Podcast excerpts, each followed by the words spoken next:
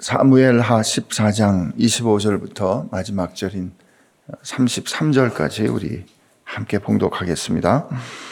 온 이스라엘 가운데에서 압살롬 같이 아름다움으로 크게 칭찬받는 자가 없었으니 그는 발바닥부터 정수리까지 흠이 없음이라. 그의 머리털이 무거움으로 연말마다 깎았으며 그의 머리칼을 깎을 때에 그것을 달아본 즉 그의 머리털이 왕의 저울로 200세겔이었더라. 압살롬이 아들 셋과 딸 하나를 낳았는데 딸의 이름은 다말이라 그는 얼굴이 아름다운 여자더라.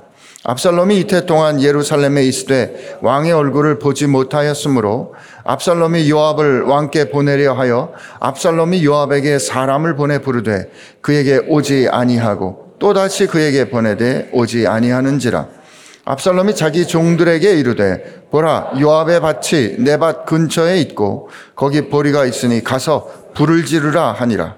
압살롬의 종들이 그 밭에 불을 질렀더니 요압이 일어나 압살롬의 집으로 가서 그에게 이르되 어찌하여 내 종들이 내 밭에 불을 질렀느냐 하니 압살롬이 요압에게 대답하되 내가 일찍이 사람을 내게 보내 너를 이리로 오라고 청한 것은 내가 너를 왕께 보내 아르게 하기를 어찌하여 내가 그 술에서 돌아오게 되었나이까? 이때까지 거기에 있는 것이 내게 나으리이다 하려 함이로라. 이제는 내가 나로 하여금 왕의 얼굴을 볼 수 있게 하라. 내가 만일 죄가 있으면 왕이 나를 죽이시는 것이 옳으니라 하는지라 요압이 왕께 나아가서 그에게 아뢰매 왕이 압살롬을 부르니 그가 왕께 나아가 그 앞에서 얼, 얼굴을 땅에 대어 그에게 절함에 왕이 압살롬과 입을 맞추니라 아멘. 우리는 지금 계속해서 사무엘서를 읽고 있습니다. 여러분 우리 어, 따라오면서 보시겠지만 사무엘서는 이야기들로 이루어져 있습니다. 사람들이 살아간 모습이 우리에게 이렇게 이야기로 사무엘을 들려주는 그 저자를 통해서 하나님께서 감동하셔서 우리에게 들려집니다. 저도 사무엘서를 가지고 이렇게 설교를 할 기회가 한 번은 아니었습니다. 볼 때마다 읽는 느낌과 볼 때마다 깨닫는 가르침이 다릅니다. 하나님은 우리에게 하나님이 누구이신지 가르쳐 주시는데 이 이야기를 통해서 가르쳐 주시는 이것 참 생각해 볼 일입니다. 특별합니다. 사무엘서는 히브리 사람들이 이해할 때 예언서로 이해했다 이렇게 말씀드렸습니다. 성경의 예언서란 우리는 흔히 예언이라 생각하면 앞에 일어날 일들을 미리 얘기해 주는 것을 예언으로 생각하지만 성경의 예언서는 성경의 예언서는 그 당대 그 말씀을 듣는 사람들로 하여금 하나님의 뜻이 무엇인지 깨닫도록 하는 것이 예언서입니다.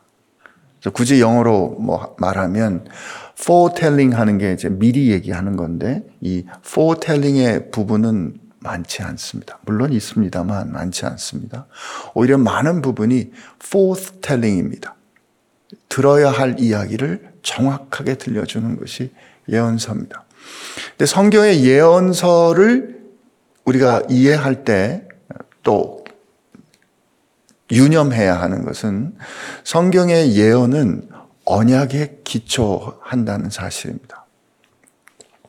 사무엘이 기록되었을 때 성경 구약 성경 아니 신약 성경 전체까지 우리가 구약과 신약이다라고 하는 것은 어, 약속한다는 그 한자 표현으로 되어 있습니다. 성경 전체를 꿰뚫고 있는 개념의 한 가지 중요한 개념의 한 가지는 언약입니다. 이 성경이 기록될 당대의 언약의 개념은 일정의 구조를 가지고 있었습니다.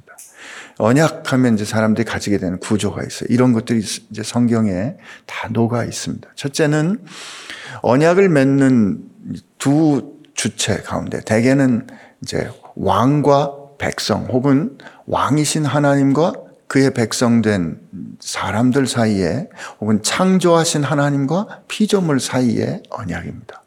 근데 이렇게 언약 관계를 맺기 위해서는 왜 그 존재와 왜 여호와 하나님과 이스라엘이 언약을 맺어야 하는가 하는 역사적인 사건이 있습니다.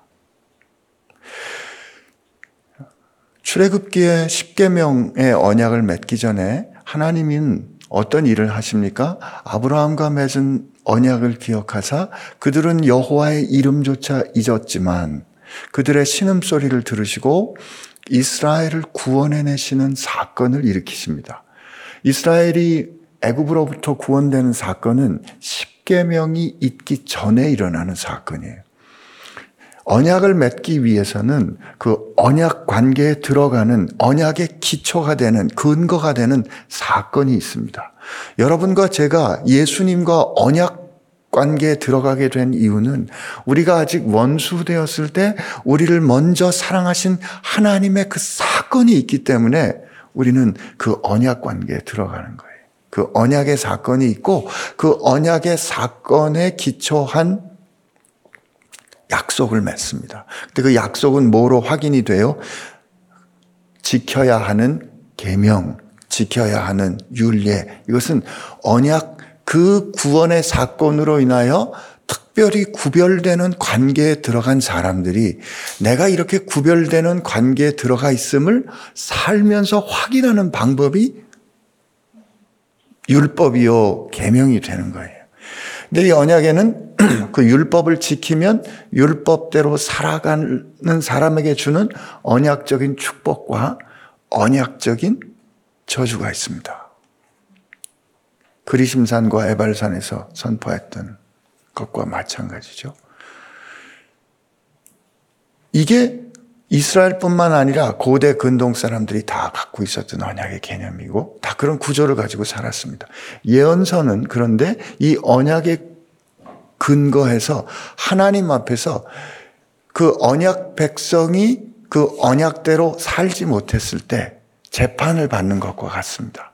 그러니까 하나님과 함께 했던 언약의 사건을 기억하고 그 언약의 사건에 근거해서 우리에게 주신 율법을 율법을 기억하고 그 율법대로 살지 못한 사람들의 이야기가 마치 검사가 이 기소를 하는 것처럼 검사가 낱낱이 밝혀내는 것처럼 그들이 살아냈던 삶의 이야기들이 하나님 앞에서 펼쳐지는 거예요. 오늘 우리가 보는 것과 같죠.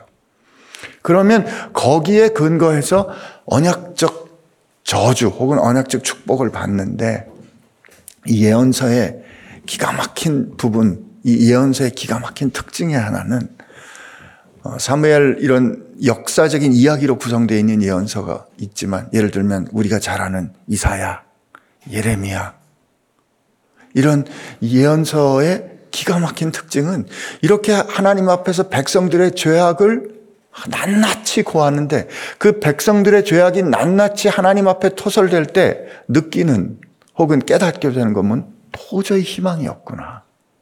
죽어 마땅하구나.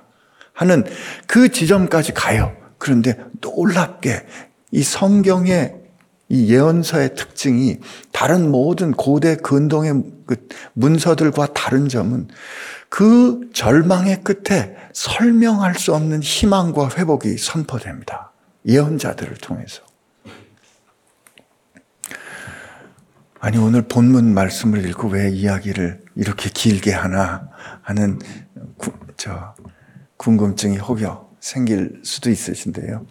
사무엘서가 예언서라면 우리가 힘들고 어려운 이야기 앞에 마주 서더라도 이 예언서 안에는 항상 우리가 설명할 수 없는 우리가 한 행위에 근거하지 않은 하나님으로부터 오는 희망의 사건이 있구나. 희망의 사건이 있다. 이걸 기대하고 바라보셔야 합니다. 그게 첫 번째 오늘 드리고 싶은 말씀이고요. 두 번째, 이 이야기를 통해서 우리에게 왜 하나님은 하나님이 누구이신지 또 하나님의 백성은 어떻게 살아야 하는지를 왜 이야기를 통해서 들려주시는 걸까? 이야기의 특징은 그 이야기를 다시 할 때마다 그 이야기의 사건이 현실이 됩니다. 여러분들 부모님하고 얘기할 때 부모님이 그 얘기 다 하는데 또 시작하시네. 어, 옛날에 네가 여덟 살 때 말이다. 그러면 벌써 우리 알잖아요. 저거, 아, 7분짜리구나. 어, 저거는, 와, 오늘은 15분짜리를 꺼내셨네. 내가 결혼할 때 말이야. 어? 내가, 어, 너희 아버지에게 시집 오기 전에 내가 회사에서 얼마나 능력 있는, 인정받는 처녀인 가 알아? 그 얘기, 어, 조금 강조하면 천만 번은 들었을 텐데, 내가 천만 번 들은 거는 아는데 어머니는, 아버지는 그 얘기를 왜 또 하시는 걸까? 그 흘러간 역사는 다시 돌아올 수 없어요. 그 시절을 다시 살 수 없다고요. 그런데 그 이야기를 다시 꺼내서 그 이야기를 할 때 그 지나간 사건이 오늘의 사건으로 되는 거예요. 여러분, 이 이야기를 나누는 거는 다른 동물들은 못합니다. 하나님이 하나님을 닮은 우리에게만 주신 능력이라고요.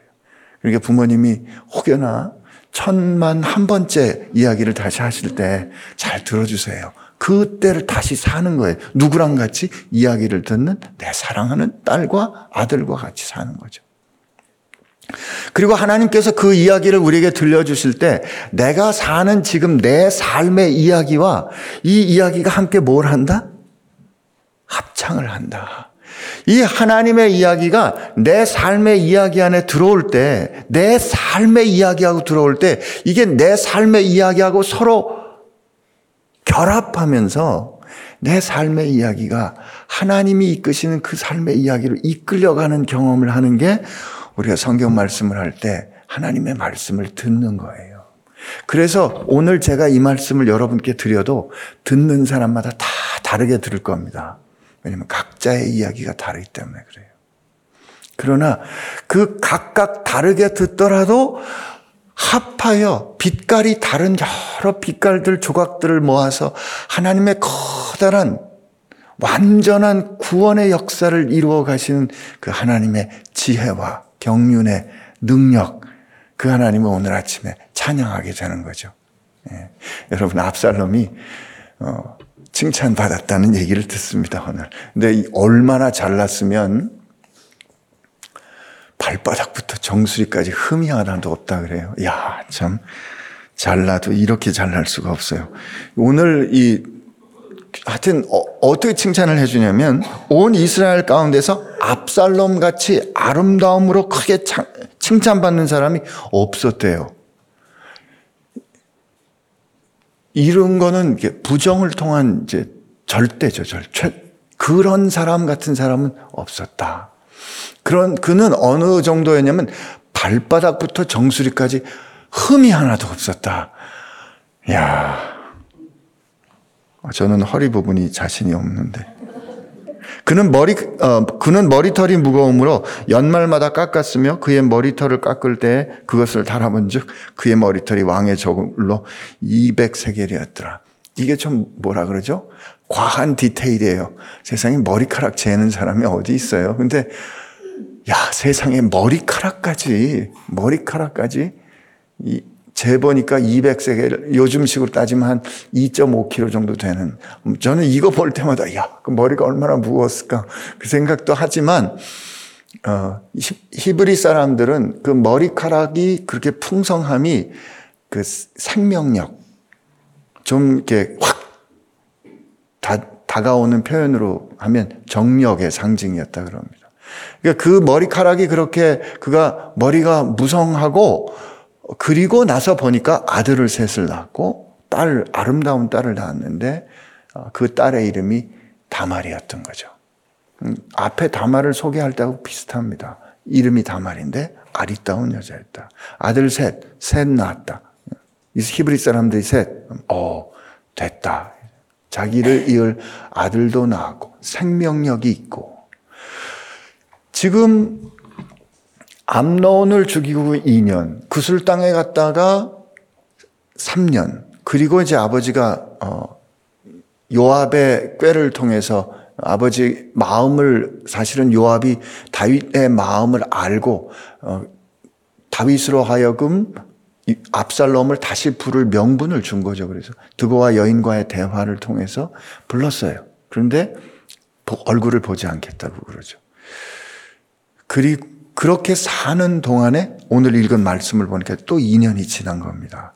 2년이 지났는데 2년이 지나는 동안에 압살롬이 경험하는 것은 백성으로부터 열화와 같은 지지를 받는 거예요.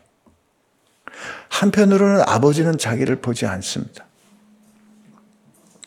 아들이라고 부르지 않았어요. 그 아이, 그 청년 압살롬을 불러오라.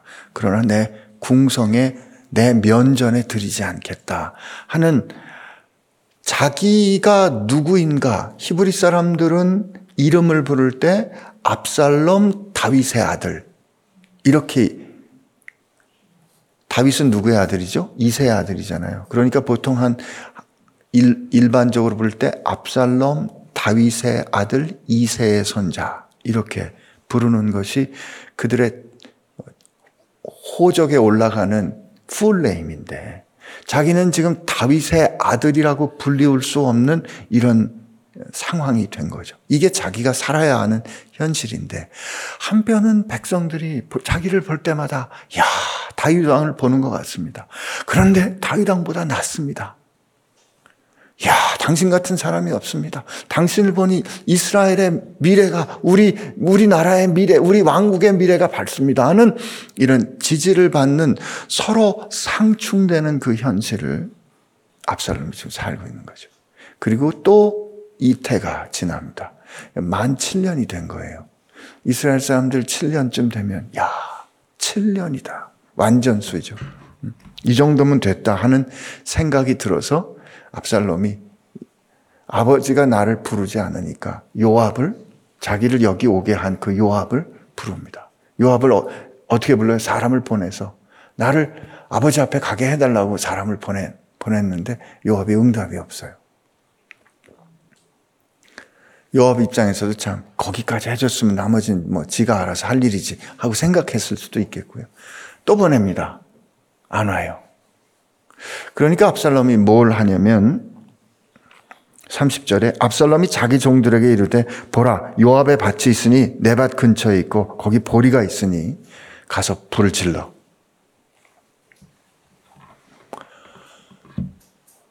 그랬더니 압살롬이 종들이 가서 그 밭에 불을 지릅니다. 압살롬이 어, 자기 말을 말이 떨어지면 즉시로 행하는 압살롬이 그런 종들을 데리고 있었던 것 같아요. 암론을 죽일 때도 그러잖아요. 자기 종들에게 명하죠, 그죠? 야, 두려워하지 마. 내가 명한 거 아니야. 너희들은 내가 지켜줘.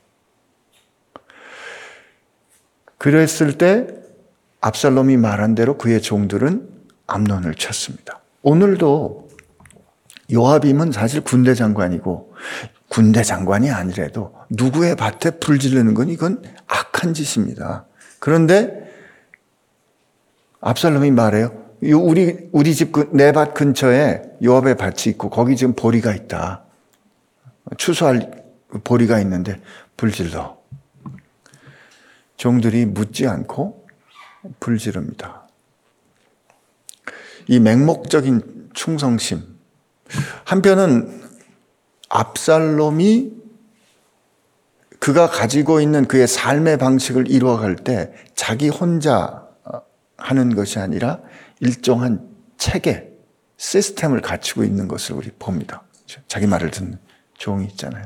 근데 저는 한편 생각하기를 종의 운명은, 종의 신분은 혹은 종이 어떻게 되는가는 누구에 의해서 결정된다. 주인에 의해서 결정된다. 여기 있는 종들은 신실했어요. 충성스러웠어요. 묻지 않았어요. 종이 한마디, 아니, 주인이 한마디 하면 그냥 묻지 않고 가서 그대로 순종했습니다. 그런데 그 길이 어떤 길이었어요? 범죄한 길, 폭력적인 길, 망하는 길이었잖아요. 여러분, 인생 결정하는 것은 주인입니다. 우리가 관계 가운데 살아갈 때, 우리가 섬기는, 우리가 따르는 그 존재가 누구인가에 따라서 따르는 우리가 결정되는, 인생이 결정되는 거예요. 여러분의 주인은 누구십니까? 근데 압살롬은 그렇게 불을 지르면 요압이 움직일 줄 알았어요. 왜냐면 그런 사람이니까. 자기가 불편하더라도 자기 일에 손해가 나면 움직일 줄 알았으니까 불을 내서라도 일이 되게 하는 생각을 가진 사람이었죠. 압살롬은 그런 생각을 가졌고 그런 생각을 실행할 줄 아는 사람이었고 요압도 그런 일이 있을 때 움직이는 사람이었어요. 그 밭에 불을 내서라도 사고를 내서라도 방법이 옳지 않지만 내가 원하는 것을 할 수 있다면 방법이 옳지 않더라도 해야지. 해야지. 그리고 압살롬은 그렇게 해서 요압을 불러내서 요압에게 말합니다. 너 어, 어, 우선 요압이 이제 화가 열받았겠죠. 너 왜 내 밭에 불을 질렀어? 이렇게 말해도 되는 사이입니다. 요압과 다윗은 사천간이니까 말하자면 뭐 조카뻘 아닙니까? 그랬더니 압살롬이 말할 때 아버지 앞에 가지 못하는 안타까움이 그런 기색이 없어요. 내가 아버지께로 왔는데, 아버지 곁으로 왔는데, 아버지 얼굴을 볼 수 없습니다. 자식이 이게 될 말입니까? 아버지께서 나를, 어, 내가 제가 아버지께 한 죄를 생각해보면 나는 자식이라고 불릴 수가 없습니다. 그러나 내가 아버지를 보고 무난이라도 하게 해주셨으면 좋겠습니다. 이렇게 말할 수 있어야 하는 거 아니에요? 여러분, 이 말씀 어디서 기억나세요? 누가 복음 15장에 집 나가서 아버지 어, 재산 다 탕진했던 그 둘째 아들이 철들었을 때 회개했을 때 뭐라고 고백해요? 그가 아버지께 돌아올 때 이렇게 얘기하잖아요. 아버지가 먼저 그를 끌어안아줬어요. 그랬을 때 아들이 뭐라고요? 아들이 이르되 아버지 내가 하늘과 아버지께 죄를 지었사오니 지금부터는 아버지의 아들이라 일컬음을 감당하지 못하겠나이다. 이런 고백 이런 뉘우침, 내가 아버지께 어떻게 했나 하는 그 아버지를 생각하는 마음, 헤아림, 압살롬이 그랬는지에 대한 언급이 없어요. 다만, 내가 그술 땅에 있었으면 오히려 더 잘 살았을 텐데, 나를 이렇게 불러놓고 아버지 앞에 가지도 못하는 이 어정쩡함은 나는 못 견디겠다. 차라리 아버지한테 가서 이럴 거면 날 죽여라 그래라. 아버지께서 자기를 부르셨을 때 못내 자기를 불러놓고도 관계를 회복하고 싶지만 그 관계를 회복하지 못하는 아버지의 그 마음을 헤아리는 것보다는 자기의 불편함을 우선하는 이 압살롬의 냉혹한 말이죠. 그에게는 혹시 그런 생각이 있지 않았을까 싶어요. 아버지께서 나를 인정해 주시 않아도 모든 백성들이 나를 인정하고 있습니다. 모든 백성들이 나 같은 사람이 없다고 하는데 나는 발바닥부터 머리까지 흠이 없는 사람인데 나는 이런 생명력도 있고 능력이 있는 사람인데 할 수 있는 거 할 수 있는 사람인데 나를 인정 안 해? 그러면 차라리 나를 죽이시죠. 라는 압살롬의 이 헤아림 말이죠. 그 밭에 불을 내서라도 사고를 내서라도 자기가 원하는 것을 원하는 대로 이루려는 삶의 방식. 저는 이 삶의 방식이 그가 왜 결국은 패망하는 삶으로 가게 됐는가를 우리에게 가르쳐 주는 것이 아닌가 싶습니다. 그러나 어찌됐든 그의 이 요구가 받아들여져서 요압을 통해서 압살롬은 아버지에게로 나아갑니다. 근데 그 마지막 33절 뒷부분에 보면 왕이 압살롬을 부르니 그가 왕께 나아가 그 앞에서 얼굴을 땅에 대어 그에게 절함에 왕이 압살롬과 입을 맞추니라. 아버지는 압살롬에게 입을 맞추었는데 압살롬이 왕과 왕에게 입을 맞추니라 하는 언급은 없잖아요. 물론 아버지가 아들을 용납했다라는 그런 의미도 있겠지만 압살롬은 그때 그가 나갔던 것은 내가 왕궁에 장차 그 다윗을 이을 왕으로서의 자신의 정체성을 회복하는 거기에 관심이 있었던 것이 아닐까. 아버지의 아들로서 그 상처받은 아버지의 가슴이 회복이 되는 그 언약적인 관계로 가기보다는 자기에게 더 관심이 있었던 것이 아닐까. 그런 생각을 좀 해봅니다.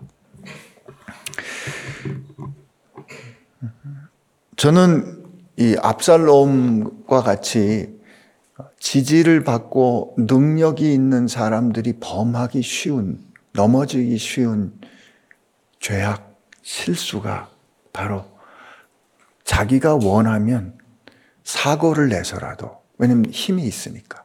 할 수 있는 것을 자기 마음대로 하고, 있는, 하고 싶은 조작할 수 있는 파워, 힘이 있으니까 이게 과정이 옳지 않더라도 그 과정을 나 수습할 수 있다고 생각하니까 사고를 내서라도 그 밭에 불을 내서라도 일을 하려는 그런 태도가 아닐까 싶습니다. 압살롬이 생각, 어떻게 보면 압살롬은 무거운 짐이 있어요. 해결이 안 되는 무거운 짐. 근데 예수님께서 수고하고 무거운 짐을 진 사람들에게 이렇게 말씀하신 거 기억하시죠? 마태복음 11장에 11장 28절에 수고하고 무거운 짐진 자들아 다 내게로 오라 내가 너희를 쉬게 하리라. 그 다음에 여기까지 우리는 생각할 때 무거운 짐 주님께 다 드리고 우리는 쉰다. 이렇게 생각하는데 그 다음에 주님의 말씀이 이어져요. 근데 이때 우리 무거운 짐이 뭔가 하면 여러분 우리 인생 살 때 여러분의 무거운 짐은 여러분의 능력으로 해결할 수 없는 짐이 무거운 짐이에요. 내가 일할 때 좀 힘들다. 그러나 내 힘으로 할 수 있다. 그건 무거운 게 아닙니다. 그러나 내가 아무리 노력을 해도 어떻게 수를 써봐도 해결이 안 되는 짐, 이게 무거운 짐이에요. 예를 들면 족보가 수상한 집안에 태어난 거. 예를 들면 내 마음대로 내 뜻대로 되지 않는 자식, 부모님, 어떻게 해도 바, 어, 바꿀 수 없는 환경, 이게 무거운 짐이라고요. 그런 거를 주님께서 그건 네 짐이 아니다. 나한테 맡겨 하시는 거죠. 근데 우리는 이렇게 짐을 딱 맡겨놓고 그 다음에 쉬었으면 좋겠는데 예수님 뭐라고 말씀하시냐면 나는 마음이 온유하고 겸손하니 나의 멍해를 매래요. 아, 멍해. 멍해를 먹어 배우라 내게 배우라 그리하면 너희 마음이 쉼을 얻으리니 이는 내 멍에는 쉽고 내 짐은 가벼움이니라. 이때 이 멍해를 우리 잘 이해할 필요가 있어요. 이 멍해는 주고스라고 부르는데 이 주고스라는 이 헬라어에서 자이고스라는 말이 나왔어요. 이 자이고스가 무슨 뜻이냐면 쌍둥이입니다. 쌍둥이에요. 히브리 사람들은 멍해가 이 멍해라는 뜻도 있지만 저울이라는 뜻도 있었거든요. 히브리 사람들의 멍해는 두 마리의 소가 끄는 거였어요. 혼자 끄는 게 아니고 두 마리의 소가 끕니다. 그래서 이 멍해를 지울 때 한 마리가 크고 힘이 세고 경험이 많은 소가 있고 그 옆에 경험이 없고 무수, 미숙한 소가 함께 멍해를 매요. 그러면 그 멍해를 누가 끌고 가요? 힘센 소가. 능력 있는 소가, 경험이 많은 소가 끌고 가면 그 멍해를 같이 졌지만 가벼운 짐을 지고 같이 쫓아가는 게 이게 멍해를 지는 거예요. 우리 예수님은 세상을 지으신 분이고 우리 예수님은 못하시는 게 없는 분이에요. 힘이 있으신 분이에요. 그런데 예수님은 그 힘을 가지고 그를 따르는 사람들이 다치지 않도록 그 힘을 온유하고 사력 있게 쓰시는 분이라고요. 그 예수님이 짐을 지고 그 지혜를 가지고 우리 인생을 이끌고 가는 게 뭐예요? 그분과 함께 멍해를 지는 거죠. 이런 사람들은 자기 인생의 문제를 해결할 때 힘이 있다고 하더라도 폭력적으로 사고를 내며 해결하지 않습니다. 다만 문제가 해결이 되지 않을 때 주님께 그 문제 가지고 가서 주님 어떻게 하면 좋을까요? 말씀하여 주옵소서. 그리고 그분을 신뢰하고 따라갑니다.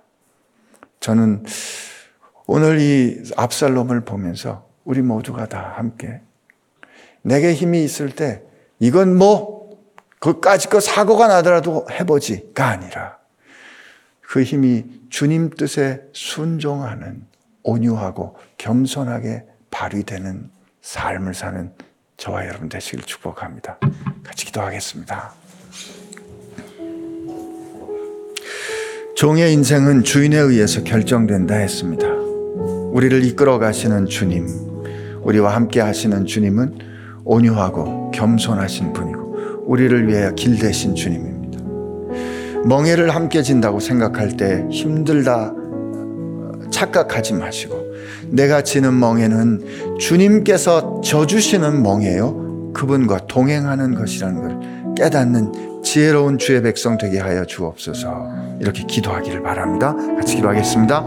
하나님 아버지 감사합니다. 오늘 압살롬을 통해서 그가 가진 능력 때문에 자기 뜻대로 자기 마음대로 거칠게 폭력적으로 어, 살아가려는 삶의 모습을 하나님 생각해 보았습니다. 하나님 시간도 내가 정하는 것이 우리의 습관이고 하나님 방법도 내가 정하는 것이 우리가 살아왔던 삶의 어, 방법입니다. 하나님 하나님 하나님 앞에 구하오니 하나님 앞에 구하오니 하나님 앞에 구하오니 주님 우리로 하여금 주님께 짐을 내어드리고 결정을 내어드리고 하나님 순종하는 사람들 그래서 주님과 함께 주님이 써가시는 이야기와 더불어 함께 내 이야기가 써가는 아름다운 사람 되게 하여 주옵소서. 주님 인생 살면서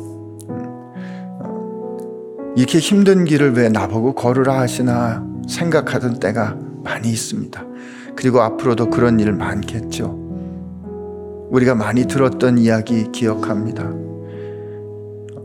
혼자라 생각하여 혼자난 발자국을 보면서 한 사람의 발자국을 보면서 주님 왜 나를 이렇게 혼자 내버려 두셨나요? 원망하며 이 힘든 일을 왜 나보고 하라고 하셨나요? 원명하며 투덜댈 때 주님 들리셨던 말씀 기억합니다. 예, 그 네 발자국 아니다. 내가 너를 업고 걸었던 거야. 내 멍에는 쉽고 가볍다 하셨사오니. 하나님 내 손에 있는 그 부족한 것 그거 크게 보고 내가 내 마음대로 사고 내면서 인생 해결하려고 하지 말게 하여 주옵시고 다만 나를 위하여 생명을 주신 주님께 내 인생에 짐 내어드리고 주님이 이끄시는 대로 끌려가는 사람 주님 잡아 끄시는 대로 버티지 않고 함께 끌려가는 인생 되게 하여 주옵소서. 이제는 우리를 위하여 생명을 주시고 그리고 그 생명으로 붙들어 주신 그 언약의 멍에를 함께 지시는 예수님의 은혜와 그리고 우리 인생의 빛이 되어 주시는 아버지 하나님의 사랑하심과 그리고 그 멍에를 우리가 잘 따라갈 수 있도록 힘 주시고 가르쳐 주시는 성령님의 역사하심이 사고를 내서라도 내 뜻대로 살기 원하는 것이 아니라 주님 손에 삶을 올려두기로 새롭게 결심하는 교회와 지체들 가운데 함께 하시기를 주의 이름으로 축원하옵나이다. 아멘.